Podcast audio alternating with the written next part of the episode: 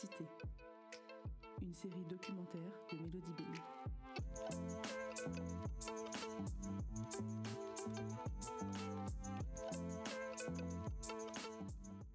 Lorsque je partage sur les réseaux sociaux mon idée du projet La Cité, bien que nous ne nous soyons jamais rencontrés, Salomé est la première à se porter partante.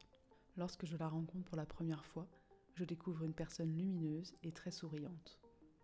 Quand je lui demande de se présenter, elle me fait part de son statut d'étudiante en cinquième année de médecine à l'université de Poitiers, de ses 22 ans, de sa passion pour le rugby et de ses origines franco-camerounaises. Salomé a voulu participer au projet pour apporter elle aussi sa voix sur les banlieues. Elle aimerait que les gens prennent davantage en considération l'adaptation dont doivent faire preuve les banlieusards et banlieusardes lorsqu'elles sortent du quartier. Et bien que les portraits des gens des quartiers dépeints dans les médias ne soient pas toujours faux, il y en a d'autres. Et Salomé souhaite les mettre en avant, dont le sien. Lorsque j'ai lancé mon appel à témoignages sur les réseaux sociaux, j'ai précisé que je souhaitais aborder à chaque fois une thématique précise sur chaque épisode en fonction de la personne en face de moi. Cela pouvait aller d'être noire en banlieue, d'être boulangère ou boulangère en banlieue, faire famille en banlieue, etc.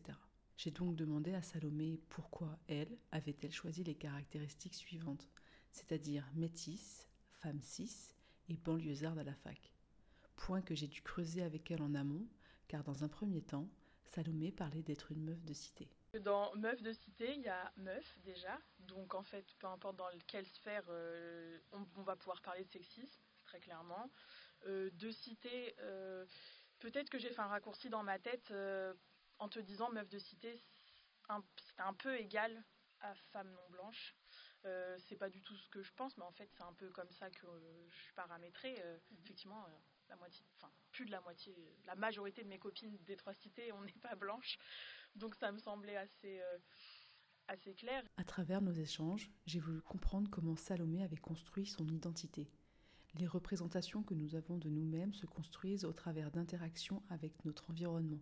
Ce sont les autres qui nous renvoient nos propres caractéristiques via des feedbacks directs ou indirects. Comment et quand Salomé a-t-elle intégré qu'elle était une femme cis et non blanche?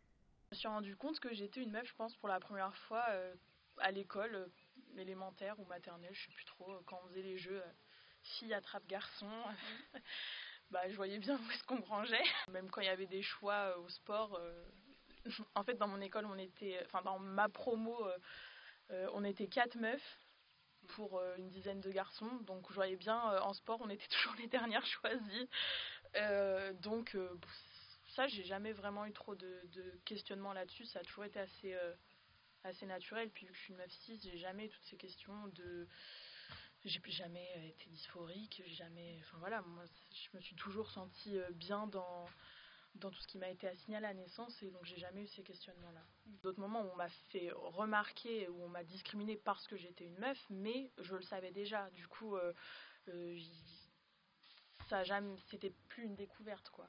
Mmh euh, au collège, au lycée, même à la fac, mais à la fac c'est plus, c'est un peu plus mélangé. À la fac, à l'hôpital, euh, je fais partie euh, du groupe qui, re, qui, reçoit des remarques sexistes de la part des patients et certains collègues. Hein. J'ai grandi dans une famille qui est 100% féminine pratiquement. Euh, du coup, j'ai pas vu, euh, par exemple, euh, j'ai pas eu un grand frère qui était élevé d'une manière différente de la mienne. J'avais pas de papa à la maison. J'ai grandi qu'avec ma maman, ma petite sœur, ma grand-mère. Du coup, être une meuf, c'est, je vais pas dire la norme, mais c'est un peu ça. Genre, quand il y a un mec qui a rentré dans notre environnement, c'était plutôt lui qui était un peu regardé comme une chimère en mode bah qu'est-ce qu'il va faire, qu'est-ce qu'il va dire. Il était un peu attendu au tournant en plus le pauvre. Mais euh, du coup, je me suis jamais vraiment rendu compte de dans un autre contexte.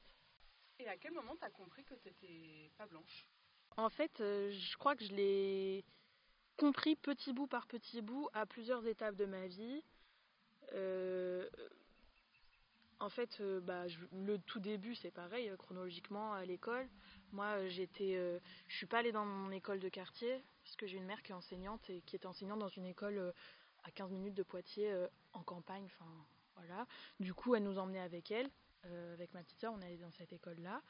Et donc, on était euh, les deux seules non blanches pendant des années, genre je veux dire jusqu'au mon CM2, c'est la première, il y a une deuxième famille non blanche qui est arrivée, mais vraiment on était les, deux les deux seuls enfants racisés avec ma petite sœur. Et du coup, là, euh, je crois que j'avais une première euh, entrée en matière avec euh, les remarques sur mes cheveux, que je lâchais très peu, que ma mère tressait. Mais, mais on me faisait bien remarquer que ma mère, elle, me tressait les cheveux tous les dimanches. Donc, bah, arrivé vendredi, j'avais des petits cheveux autour de la tête, quoi. Et puis, c'était, bah, on me faisait des remarques, pourquoi t'as pas changé de tresse dans la semaine, pourquoi? Des questions auxquelles j'avais pas de réponse, hormis bah maman elle a pas le temps quoi, mais c'est tout.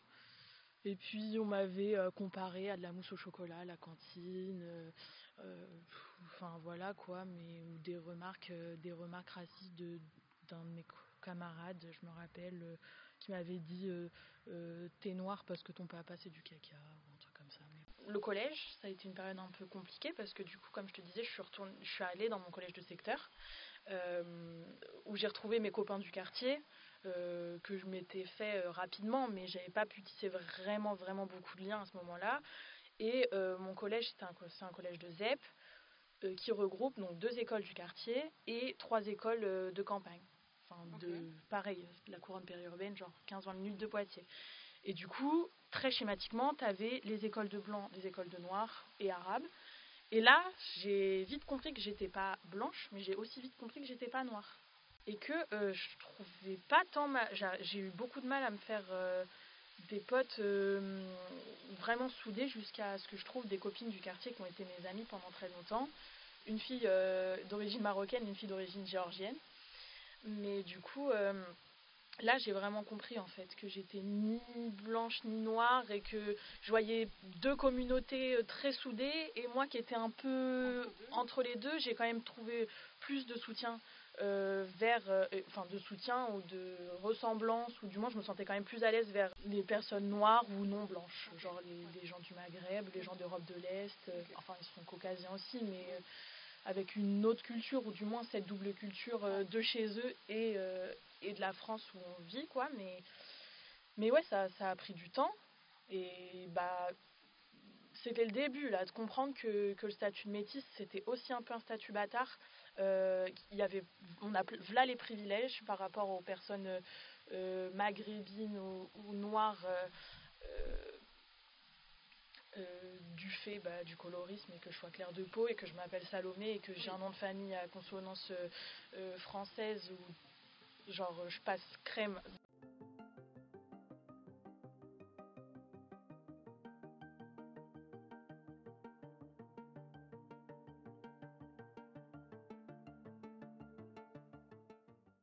du coup avec ta mère, ouais. ta grand-mère, ouais. de blanche. Ouais. Et pourtant tu te sentais plus proche, j'ai l'impression, de la communauté euh, de personnes non blanches. Et donc euh, c'est là qu'a commencé bah, mon problème identitaire euh, de base, c'est que que quand je rentrais chez moi et que je disais à ma mère que je racontais un peu tout ça, euh, bah, comme beaucoup de, de parents blancs d'enfants métis, et bah ma mère comprenait pas tout ce que je racontais au début.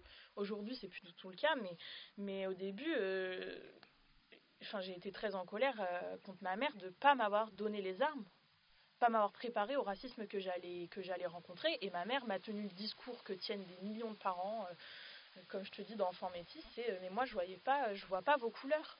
Parce qu'effectivement, euh, alors ma mère, elle a eu à cœur quand même de nous, de nous inculquer la culture camerounaise, du moins ce qu'elle en avait euh, vu et perçu et vécu, parce que de l'époque où elle était avec mon papa. Donc elle nous a quand même vachement baigné là-dedans, que ce soit les musiques, la bouffe, les cheveux, les tresses, les habits et tout. Elle avait à cœur de nous le transmettre. Mais, bah, je veux dire, toutes les discriminations, elle les vivait pas. Elle les a vues vite fait en partageant sa vie pendant quelques temps avec mon papa, euh, qui était noir, enfin qui est noir, mais, euh, mais sinon elle les a pas euh, subies. Donc je pense qu'elle n'était pas préparée, aujourd'hui je m'en rends compte, qu'elle-même n'était pas préparée vraiment à, à, ce que ses enfants subissent tout ça.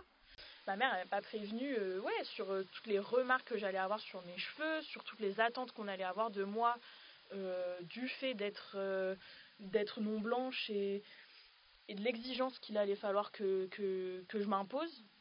et qu'on m'imposait aussi parce que enfin et qu'on nous imposait aussi en fait hein, sur sur la ponctualité sur sur être éloquente sur être bien présentée, alors bon, plus ou moins, parce qu'en vrai, à l'adolescence, je faisais un peu ce que je voulais et tout, et puis j'ai jamais été une fille très apprêtée et tout, mais je, en tant que meuf de cité en plus, qui se mélange à tout ça, on a vraiment des attentes sur nous.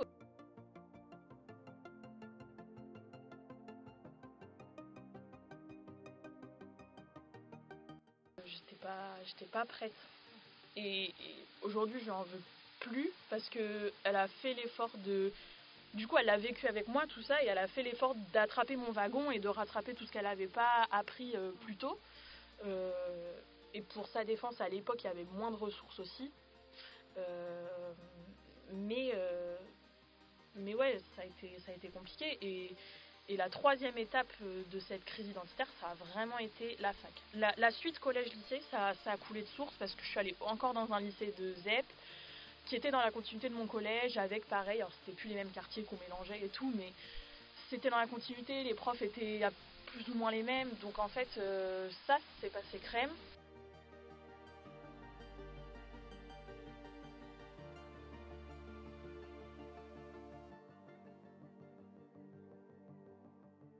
Compréhension de son identité en tant que personne non blanche, Salomé l'a vécue de plein fouet lors de ses études supérieures en médecine.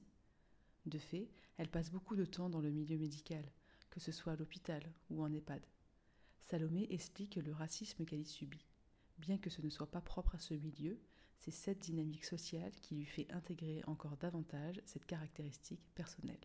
On m'a fait comprendre que, euh, pas, toujours méchamment, mais que, que ma présence euh, était un peu surprenante, quoi. Mmh.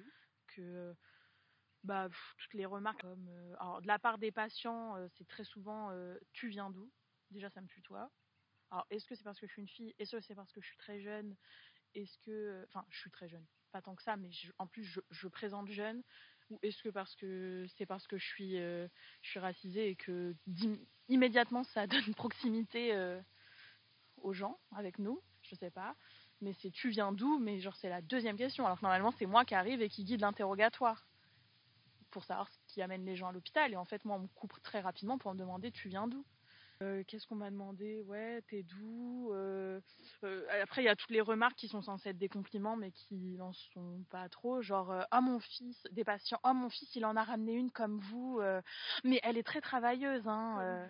ouais, puis elle est très travailleuse. Genre, je sais pas quoi répondre à ça. On me dit, bah, vois pas en quoi c'est incompatible. Tous les mes euh, euh, un patient qui, qui, je suis rentrée avec mon chef qui nous a présenté en tant que les médecins et qui et, le patient dit euh, elle est elle est gentille votre secrétaire, elle parle bien déjà, elle parle bien français parce que mon chef était était maghrébin avec un accent un accent du Maghreb. Donc, et quand moi j'ai posé des questions, le patient s'est senti obligé de souligner que moi je parlais bien. Déjà, la balle perdue pour mon chef, terrible. Et, euh, et elle parle bien votre secrétaire. Le chef rentre, et vraiment, aujourd'hui j'en rigole avec mes, mes copains, c'est une masterclass en fait. Le chef dit Non, non, c'est ma collègue médecin. Il dit Ah, elle est secrétaire et médecin. Genre vraiment. Vraiment, le secrétaire ne Ah oui, non, pas il, il, veut pas, ils ah veulent pas comprendre. Ils veulent pas comprendre. Euh, enfin voilà, euh, en EHPAD, parce que du coup, on en reparlera, mais euh, quand tu n'as pas des parents qui te, qui te soutiennent financièrement, qui ont les moyens, bah, je bosse à côté intérimaire en EHPAD. Et alors là, euh, on, m'a menacé avec un coup, d'un coup de poing en me disant me touche pas salle noire, euh, des, des, des, personnes euh, âgées. j'ai eu, on se prend pas pour quelqu'un d'intelligent quand on est un singe débile. Dans la même EHPAD, en zone rurale plus plus plus.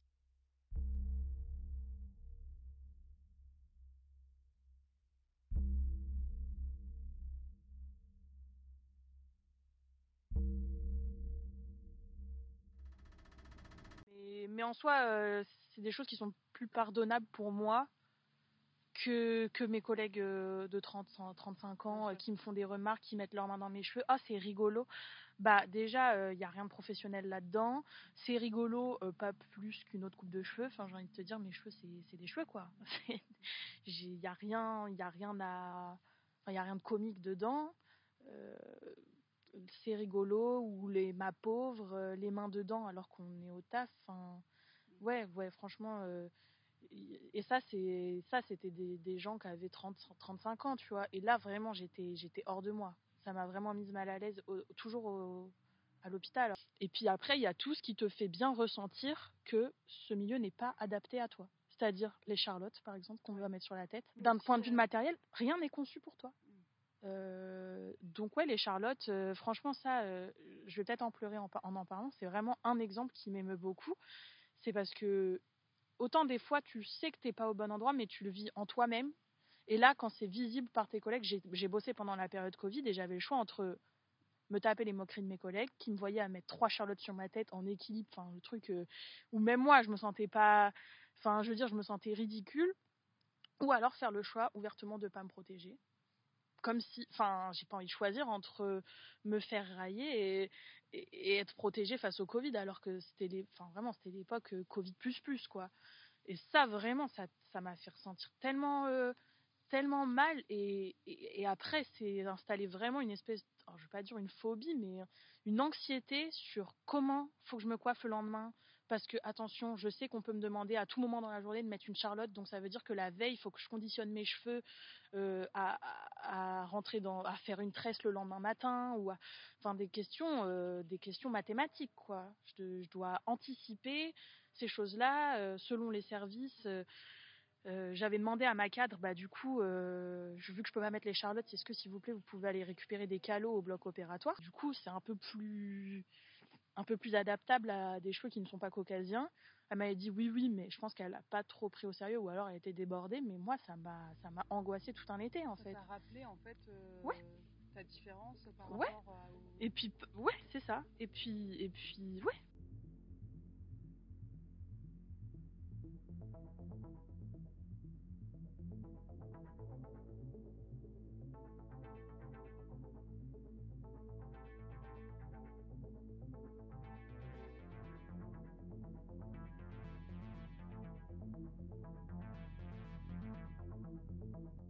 où j'enchaîne 14 euh, patients et t'en as 10 qui me disent tu, tu viens d'où et machin. Et surtout que ces gens se rendent pas compte à quel point c'est des questions intimes.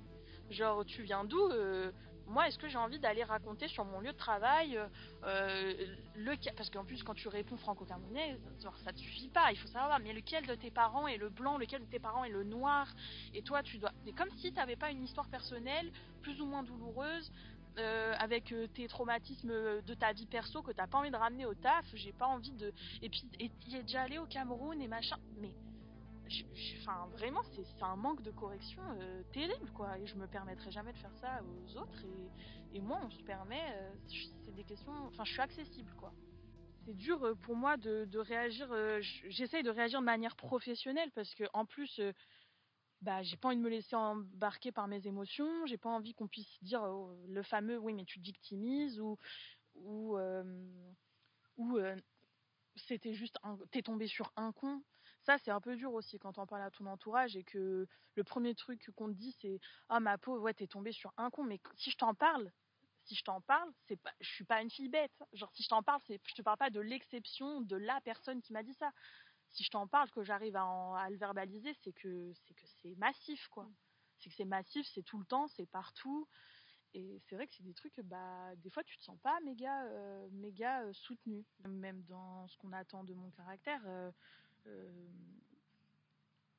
du fait d'être d'être une meuf d'être une meuf racisée, afrodescendante surtout, euh, genre on va attendre de moi que je sois euh, méga extravertie, ah femme de caractère et tout. Pour le coup en plus je corresponds parfaitement à ça, donc mais des fois du coup je me dis l'inverse, genre bah calme-toi, genre vas-y mollo parce que t'as pas envie d'être la, la, angry, la angry black woman du coin, t'as pas envie d'être bah, de répondre aux stéréotypes. Ouais, voilà. Et du coup, je dois minorer ma personnalité qui est comme ça. Je suis une fille de feu. Je suis une fille euh, euh, qui, a un, qui, a un, fort caractère. Euh, je suis, enfin, je pense être réfléchie aussi, mais mais c'est quand même comme ça. Je suis extravertie et, et je dois faire attention à ce que les gens attendent de moi. J'ai pas envie de leur donner raison sur plein de choses.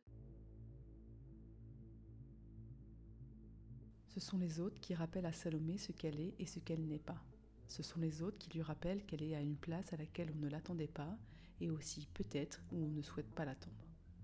Parce qu'elle est une femme cis, parce qu'elle est une personne non blanche. Ce sont principalement ces deux caractéristiques que son environnement questionne et met à l'épreuve, que ce soit à l'école, à la fac, à l'hôpital, dans la famille.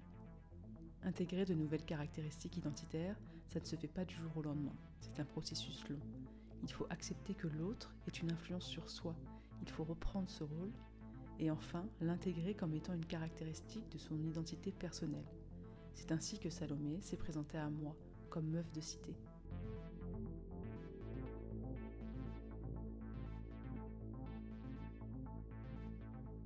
Selon les situations, Salomé est confrontée au postulat des autres sur ce qu'elle représente. Dans le doux monde du dating, à l'intersectionnalité du mépris de classe et du racisme, elle se retrouve parfois acculée par l'imaginaire des personnes qui rejettent sur Salomé leurs envies, leurs idées, leurs fantasmes. Une forme d'appréhension et de résistance s'installe alors chez elle. Il ne faut pas répondre aux cases dans lesquelles ses potentiels partenaires la placent, il ne faut pas non plus se brimer sur ce qu'elle est.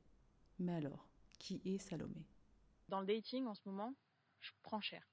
Je prends cher de moi à moi euh, parce que je me rends compte que que quand je parle à des mecs blancs, bah, ma première question qui me vient en tête, c'est est-ce qu'il aime les meufs noires? Est-ce qu'il aime ou alors est-ce qu'il aime sans fétichiser parce qu'il faut aussi éliminer ceux qui vont me sortir des ah t'es exotique, euh, ah tu dois être sauvage. Bon merci, euh, voilà. Mais du coup c'est un peu des slaloms.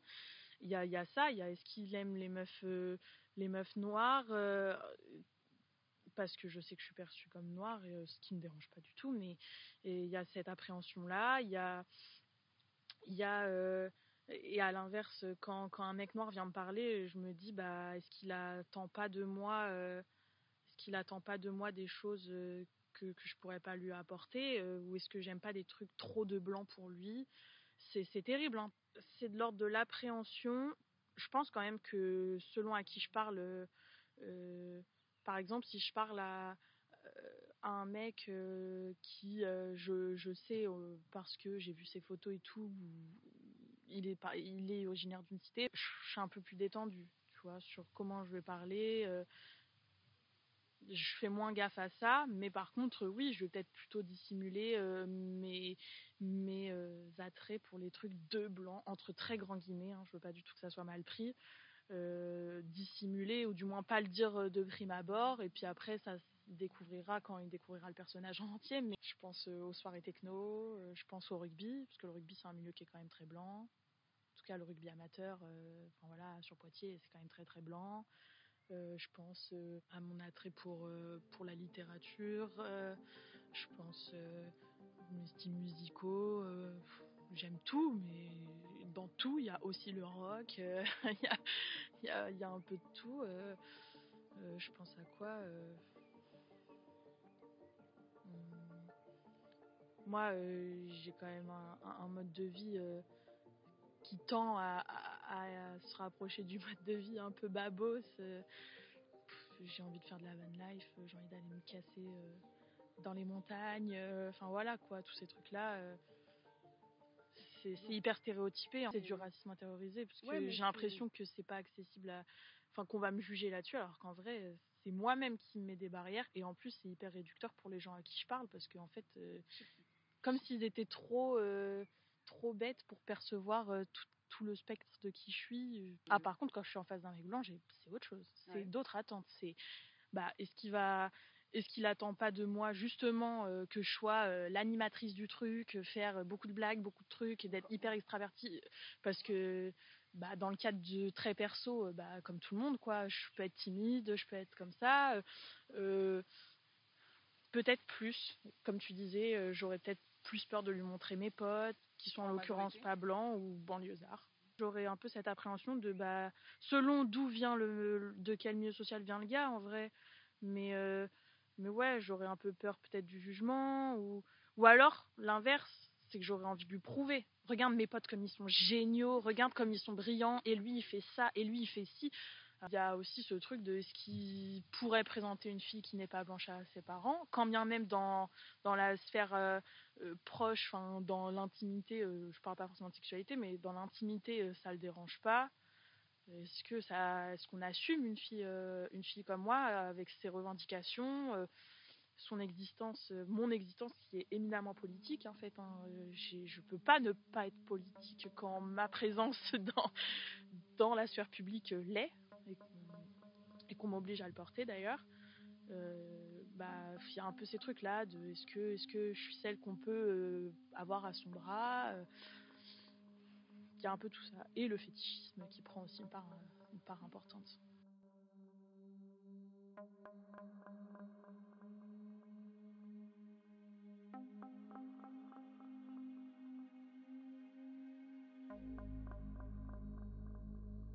S'il est difficile d'être une banlieusarde en médecine, il est aussi complexe d'être cette même étudiante dans sa banlieue. Si Salomé ne cherche pas à masquer ses origines sociales et culturelles à la fac, cela est moins simple dans le quartier. A l'inverse, une certaine résistance de ce nouvel attribut social s'installe.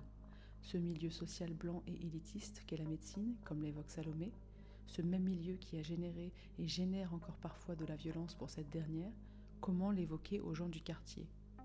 Comment être à l'aise avec ce nouveau milieu qui est aussi vecteur de violence pour les habitants de son quartier Je ne peut-être pas vouloir trop, euh, trop euh, montrer que j'évolue dans des milieux, euh, dans des milieux qui leur sont pas accessibles ou en fait c'est plutôt de la, j'ai plutôt envie de les préserver. Je pense à, je pense aux petites que j'encadre, que, que, que, je vais voir au centre sociaux de mon quartier où on fait des, ateliers, où on déconstruit un max de trucs, on parle de plein de choses et, et j'ai quand même un peu euh, envie de les préserver euh, quand on parle d'avenir, de travail, euh, du monde du travail, des études et tout.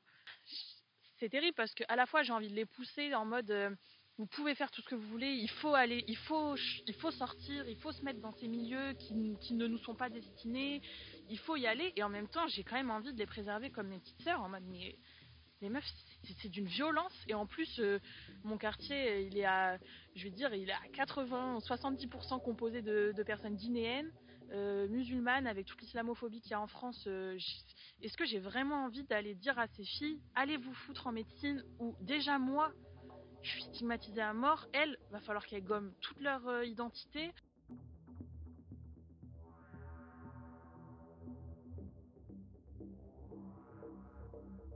J'ai voulu savoir comment Salomé avait réussi à s'approprier ses caractéristiques identitaires. Être une femme cisgenre, non blanche, dans un nouveau milieu social. Des caractéristiques qu'on lui a transmises très jeune, d'autres qu'elle commence à appréhender.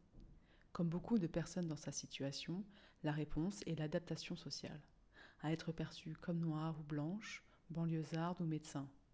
Il faut sans cesse devoir anticiper les besoins d'autrui, comprendre ce que la personne en face de soi perçoit et attend de soi afin d'adopter un comportement conforme. Ça fait développer une, une capacité de, de caméléonage euh, assez impressionnante. Et en fait, moi, aujourd'hui, ma crise identitaire, elle est plutôt dans me retrouver moi. Quand j'arrête de m'adapter, quand j'arrête, euh, ouais, je me suis construite dans ça, dans l'adaptation. Avec telle personne, il faut que je parle comme ça. Avec telle personne, je peux me permettre ça. Avec... Et là, bah, je vois bien que ça me fatigue. Ça, prend, ça me prend la tête au sens euh, premier du terme et que bah du coup là je dois désapprendre tout ce que j'ai appris. Et c'est qui? Je suis qui? Je suis qui sans sans ce que les autres attendent de moi? Je suis qui? Qu'est-ce que j'aime vraiment? Qu'est-ce que quels sont mes centres d'intérêt? Ouais, genre euh, commenter quand t'es à l'état naturel, quand t'es pas en hyper-vigilance de merde, faut pas que la langue fourche, faut pas que je dise ça, faut pas que je dise ci. Là, en fait, c'est plutôt ça la crise identitaire. En fonction de nos besoins liés au contexte et à l'environnement dans lequel nous sommes, nous activons plus ou moins certaines parts de notre identité. J'ai demandé à Salomé dans quel contexte cela lui arrive et quelles sont les parts de son identité concernées. Il y a des parts de ma féminité que je vais plus ou moins mettre en avant, effectivement. On en parle souvent avec une de mes copines. Euh, on a très peur, euh, une copine blanche qui est en médecine avec moi, et on a tellement peur d'être vue, d'être jugée, enfin d'être vue comme des pétasses, c'est terrible. Hein. Ou que, des chefs nous fassent des remarques, ou, qu'on se dise ah bah avant d'être euh, avant d'être maquillée, il faudrait connaître ses cours, ou enfin des, trucs qu'on préfère venir maquiller très légèrement que que se maquiller beaucoup. on, ne mettra pas des tenues hyper extravagantes ou dite féminine, euh, je tends à pas avoir à réactiver des choses ou juste être moi quoi au moment où on est, on est là, enfin voilà. Après, pour la féminité, si, quand même. Genre, euh, je trouve que, en tout cas, moi, comment je l'ai ressenti dans ma cité, tu me diras si toi tu l'as ressenti comme ça aussi, je crois que pour qu'on me foute un peu la paix, que les mecs me foutent un peu la paix, j'ai un peu pris le rôle de garçon manqué, tu vois. Euh, euh, et en plus, je kiffais ce que je faisais. Hein. J'allais au City Stade avec mes potes, euh, voilà, genre avec mes potes gars et mes, deux autres potes meufs qui étaient qui, avaient choisi un peu la même stratégie que moi pour pas être emmerdé. Tu, prends un peu ce rôle-là, même même tes engagements un peu politiques. il y a des milieux où ma mère elle a très peur hein. quand je fais des collages antifa. elle me dit mais t'as pas peur Enfin t'as pas peur que ça, te mette des bâtons dans les roues, euh, si t'es très politisé euh, ouvertement et tout. Bon, moi je pense que ça fera une sélection des cons, hein. ça m'évitera de les fréquenter plus tard. En vrai, je suis pas. Tant pis s'ils viennent pas me voir, tu vois, je vivrai quand même. Je viens de, des Trois Cités, du quartier des Trois Cités, qui regroupe euh, les Sables, Clos Gauthier et Saint-Cyprien, d'où les Trois Cités. Et moi, je viens de Saint-Cyprien, plus précisément, mais en vrai, ça, se touche, hein, tout se touche. Euh, il y a quand même une proximité entre ces trois cités. Euh. Voilà, je, suis née à Poitiers, donc j'ai grandi aux trois cités. Euh, je crois qu'on est arrivé aux trois cités quand j'avais six mois, quoi. Avant, on était à Saint-Éloi, mais de toute façon, c'était déjà une zone, une zone populaire, on va dire. Donc voilà, mais en vrai, moi, de mes souvenirs, j'ai que les trois cités où j'ai grandi. Avec Salomé, j'ai souhaité comprendre au mieux son rapport à son quartier des Trois Cités, où elle ne vit plus aujourd'hui depuis trois ans. Son sentiment d'appartenance à ce lieu est très fort chez elle, mais qu'est-ce qui a fait ce sentiment d'appartenance? S'il est facile de connaître les lieux où des personnes vivent, il est plus difficile de connaître l'importance sur la construction de leur identité. Ainsi, j'ai aussi voulu savoir quel sens donnait-elle à ce lieu qui a rythmé sa vie, dans quelle mesure ce lieu l'a défini, et à quelle fréquence et pourquoi s'y rend-elle?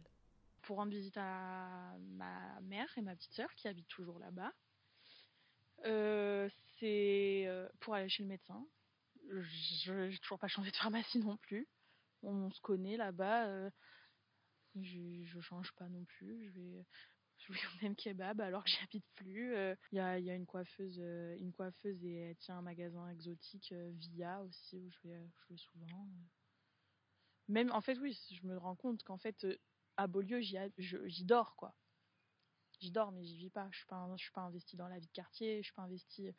C'est mon lieu de résidence maintenant. Je m'y sens trop bien, mais euh, mais effectivement, en fait, euh, des pharmacies, il y en a bien plus près, et pourtant, je vais à celle des trois cités. Enfin, c'est là-bas que je vais. Euh, c'est là-bas que je demande des conseils. J'y vais aussi souvent parce que c'est le point de réaliment de tous mes copains qui ont pris on a tous pris des chemins un peu différents et en fait, on se retrouve tous au quartier, quoi. C'est, c'est le retour à la maison, quoi. J'y suis trois, quatre fois par semaine, j'y suis tout le temps. J'y ai passé des périodes euh, qui, qui m'ont forgé le plus, genre euh, bah, de mes six mois à mes 19 euh, ans. je veux dire, j'ai 22 ans, ça fait quand même une grosse part de ma vie.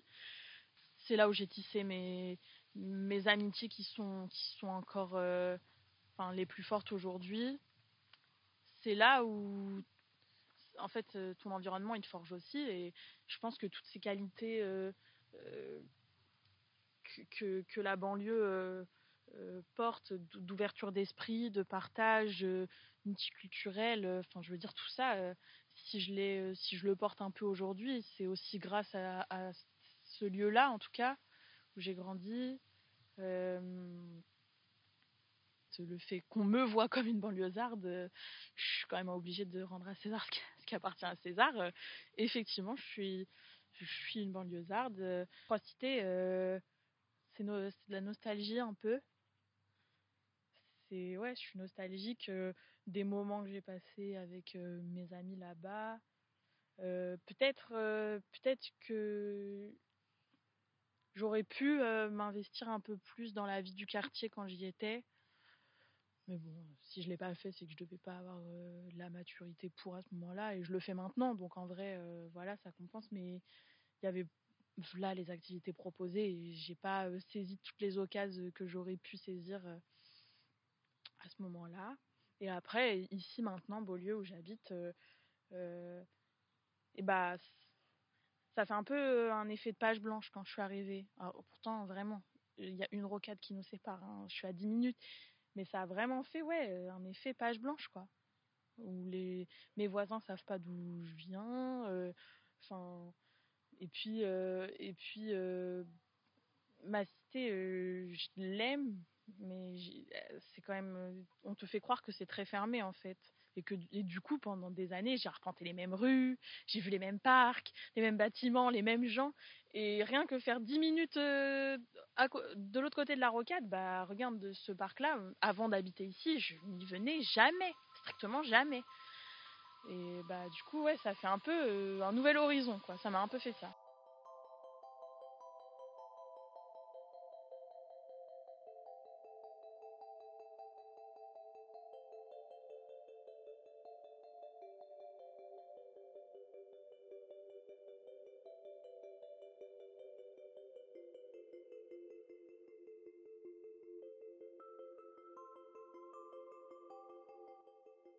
Plus j'ai vieilli, euh, plus je me suis sentie euh, euh, bien. Enfin, je sais pas comment dire. je crois que maintenant je me trouve une certaine légitimité quand, j'y suis, ou même à dire que je suis une habitante de là-bas. C'est vraiment un constat que j'ai fait là ces derniers temps. Du coup, quand je suis allée, hein, quand j'ai commencé à intervenir au centre, de, sociaux, bah peut-être qu'avant j'aurais eu plus, bah, encore une fois, hein, sur toutes ces questions ces questions raciales. Euh, genre j'étais métisse, euh, élevée par une maman blanche euh, dans, le dans un pavillon. Bah pour le coup, je me voyais, je me voyais genre la richou du coin, un peu la, la bourge du coin. le pavillon, déjà, ça joue pour beaucoup. Hein. le pavillon, ouais. Ça, je me sentais moins légitime. ma période collège, par exemple, ouais, les gens cités, ils ont jamais été euh, méchants, mais je me suis souvent fait chambrer en mode t'es la richou, quoi.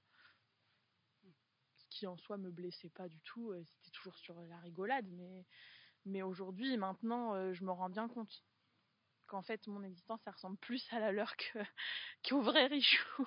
Notre appartenance à un territoire, nous pouvons la subir, l'exhiber, la valoriser ou encore la revendiquer. Cette tendance varie en fonction de la personne, de son vécu quotidien, de son histoire et du groupe en question. Mais bien souvent, nous avons besoin de valoriser le groupe auquel nous appartenons. Cela permet notamment une meilleure image de soi. Salomé, elle, revendique son appartenance à son territoire selon les milieux où elle est, à l'hôpital où elle travaille notamment. À l'hôpital, euh, à l'hôpital euh, avec des collègues, euh, avec des collègues paramédicales par exemple, ça peut m'arriver de le dire, et c'est plutôt dans le sens revendiqué quoi mais est-ce que c'est sain aussi? Genre, je suis plutôt en mode, euh, bah oui, je viens de là-bas et regardez, euh, j'arrive à faire ce qu'on pensait que j'arrive, ce qu'on pensait pas que j'arriverais à faire. Donc en vrai, parce qu'à l'hôpital, euh, on me demande d'être performante, on me demande d'être d'être brillante même, et parce qu'on me pose plus de questions là-dessus. Si on m'en posait pas, je le dirais pas. Hein. Je, je ferais mes journées de travail tranquillement, mais bon quand on passe ton temps à te demander tu viens d'où euh, bah, à force euh, à force ou même quand il y a un peu des moqueries sur certains patients euh, genre quand vient les gardes aux urgences quand vient minuit passé ils sont là à dire bah on, fait une entrée pour pour état d'ébriété sur la voie publique trauma parce qu'il est tombé et tout ah, attends il vient d'où? Ah bah ah bah ça, euh, ok, bah c'est toujours le même quartier, quoi. Bah là, euh, c'est un peu tentant de dire, bah je viens de là, donc euh, commence pas à tout faire plein de mélanges. Et puis des fois aussi, demande-toi, en fait. Enfin, ça, c'est ça qui, m'énerve, c'est que les gens ont le jugement facile, mais non, ils vont jamais plus loin pour se poser des questions. Genre, bah, effectivement, factuellement, bah, j'ai fait le constat aussi que les entrées euh, le soir euh, pour des bagarres, euh, pour des plaies, des machins, des trucs, c'est régulièrement un des trois gros quartiers de Poitiers, soit les couronneries, soit Saint-Éloi, soit, des gens des trois cités. Mais au lieu de juger, pose-toi des questions. Genre, Enfin, je sais pas, genre si vraiment c'est si courant que ça, tu te dis pas un peu bah, bizarre, pourquoi? Jamais, alors peut-être que c'est des questions qui se posent dans leur tête, mais j'ai jamais entendu quelqu'un les formuler, quoi. Alors que les jugements, ils se gênent pas de les, dire, tu vois. Je tombe aussi sur des gens très cool, hein, parce que là, je dépeins un portrait terrible, mais, mais je tombe aussi sur des gens qui, sont, qui sont hyper cool, hyper ouverts. Je me suis fait des copains, des copines vraiment adorable et, et j'ai travaillé avec des chefs qui étaient trop cool ou des internes qui étaient trop cool. T'avais ceux qui étaient déjà éduqués sur ces causes-là, t'avais ceux qui qui ne l'étaient pas mais qui ont qui sont servis de mon, mon de mon arrivée dans le service pour euh, poser là les questions et s'éduquer et tout. Enfin, franchement, il n'y a pas que euh, y a pas que des, des cons, mais mais des fois il y a des journées plus dures que d'autres. Dans l'imaginaire collectif, le groupe banlieusard affirme davantage son appartenance à son territoire que les personnes issues des campagnes ou des centres-villes. Les films et séries véhiculent également beaucoup cette image de banlieue en colère, où l'entité banlieue est décrite comme ayant une appartenance souvent violente qui est mise en avant par ses habitants. Je me questionne donc sur ces descriptions et fantasmes. En réalité, quelle représentation ont les habitants de leur cité? Je pense qu'il y en a plein qui n'ont pas ce sentiment d'appartenance uniforme à une entité, euh, banlieue, banlieusard, banlieusarde. Enfin, les gens, euh, quand on y est, on vit notre vie, quoi. La plupart des gens de mon quartier, ils vivent leur vie, ils vont travailler, ils éduquent leurs gosses, euh, ils font des études, ils font un job étudiant, ils sont ou pas dans les associations du coin, ils font du sport. bien entendu, on n'est pas en colère. Ah oui, moi aussi, j'en ai quelques-uns qui sont en colère, euh, euh, qui sont vénères tout le temps, ou pas tout le temps, j'en sais rien, mais je veux dire, euh, c'est quand même pas la majorité. Puis tu remarqueras dans ces films-là, les meufs, on n'existe pas. Hein. On n'existe pas. Soit on est le personnage principal, je pense au Brio par exemple. Le Brio avec Camilla Jordana qui, gagne un concours d'éloquence, qui a un prof raciste au possible, qui doit prouver qu'elle est brillante. Donc là, quand elle, elle est, elle, elle est personnage principal du truc. Mais sinon, euh, sinon, la plupart du temps, c'est des films qui retracent une guerre euh, euh, avec les, policiers. et puis les meufs, on est relayé au stade. Je crois que tu as globalement la maman, la maman qui a un rôle vite fait, la maman dépassée, qui a aucune autorité sur ses gosses, globalement. S'ils peuvent la voiler, c'est mieux, comme ça, ça te rappelle bien, enfin, ça, tu, tu glisses un petit peu de, de, clichés dedans. Et puis les meufs euh, jeunes, euh, on est des garçons manqués, euh, des racailles, ou alors ou des TDS, des travailleuses du sexe, souvent. Ben voilà, ça, ça, ça, il y en a dans nos quartiers, mais je veux dire, quand bien même il y en a, je crois qu'il vaut mieux dénoncer ces choses-là. Et, et en plus, genre, il y en a aussi beaucoup qui vivent une existence autre il y a du talent dans les quartiers. Il y a du talent, euh, des talents. Euh, je parle pas, je pense pas forcément qu'aux jeunes. Je pense aussi à, des parents qui sont qui sont venus, des, gens qui ont immigré et qui au final euh, ont des talents qui sont pas reconnus en France où on leur fait faire des équivalences mais qui durent dix ans et qui sont infaisables dans le contexte de pas parler bien la langue, alors que c'est des gens brillants il y a des talents artistiques, il y a des gens très intelligents, comme partout en fait. Mais, mais je trouve ça dommage qu'on ne nous entende pas. C'est tout.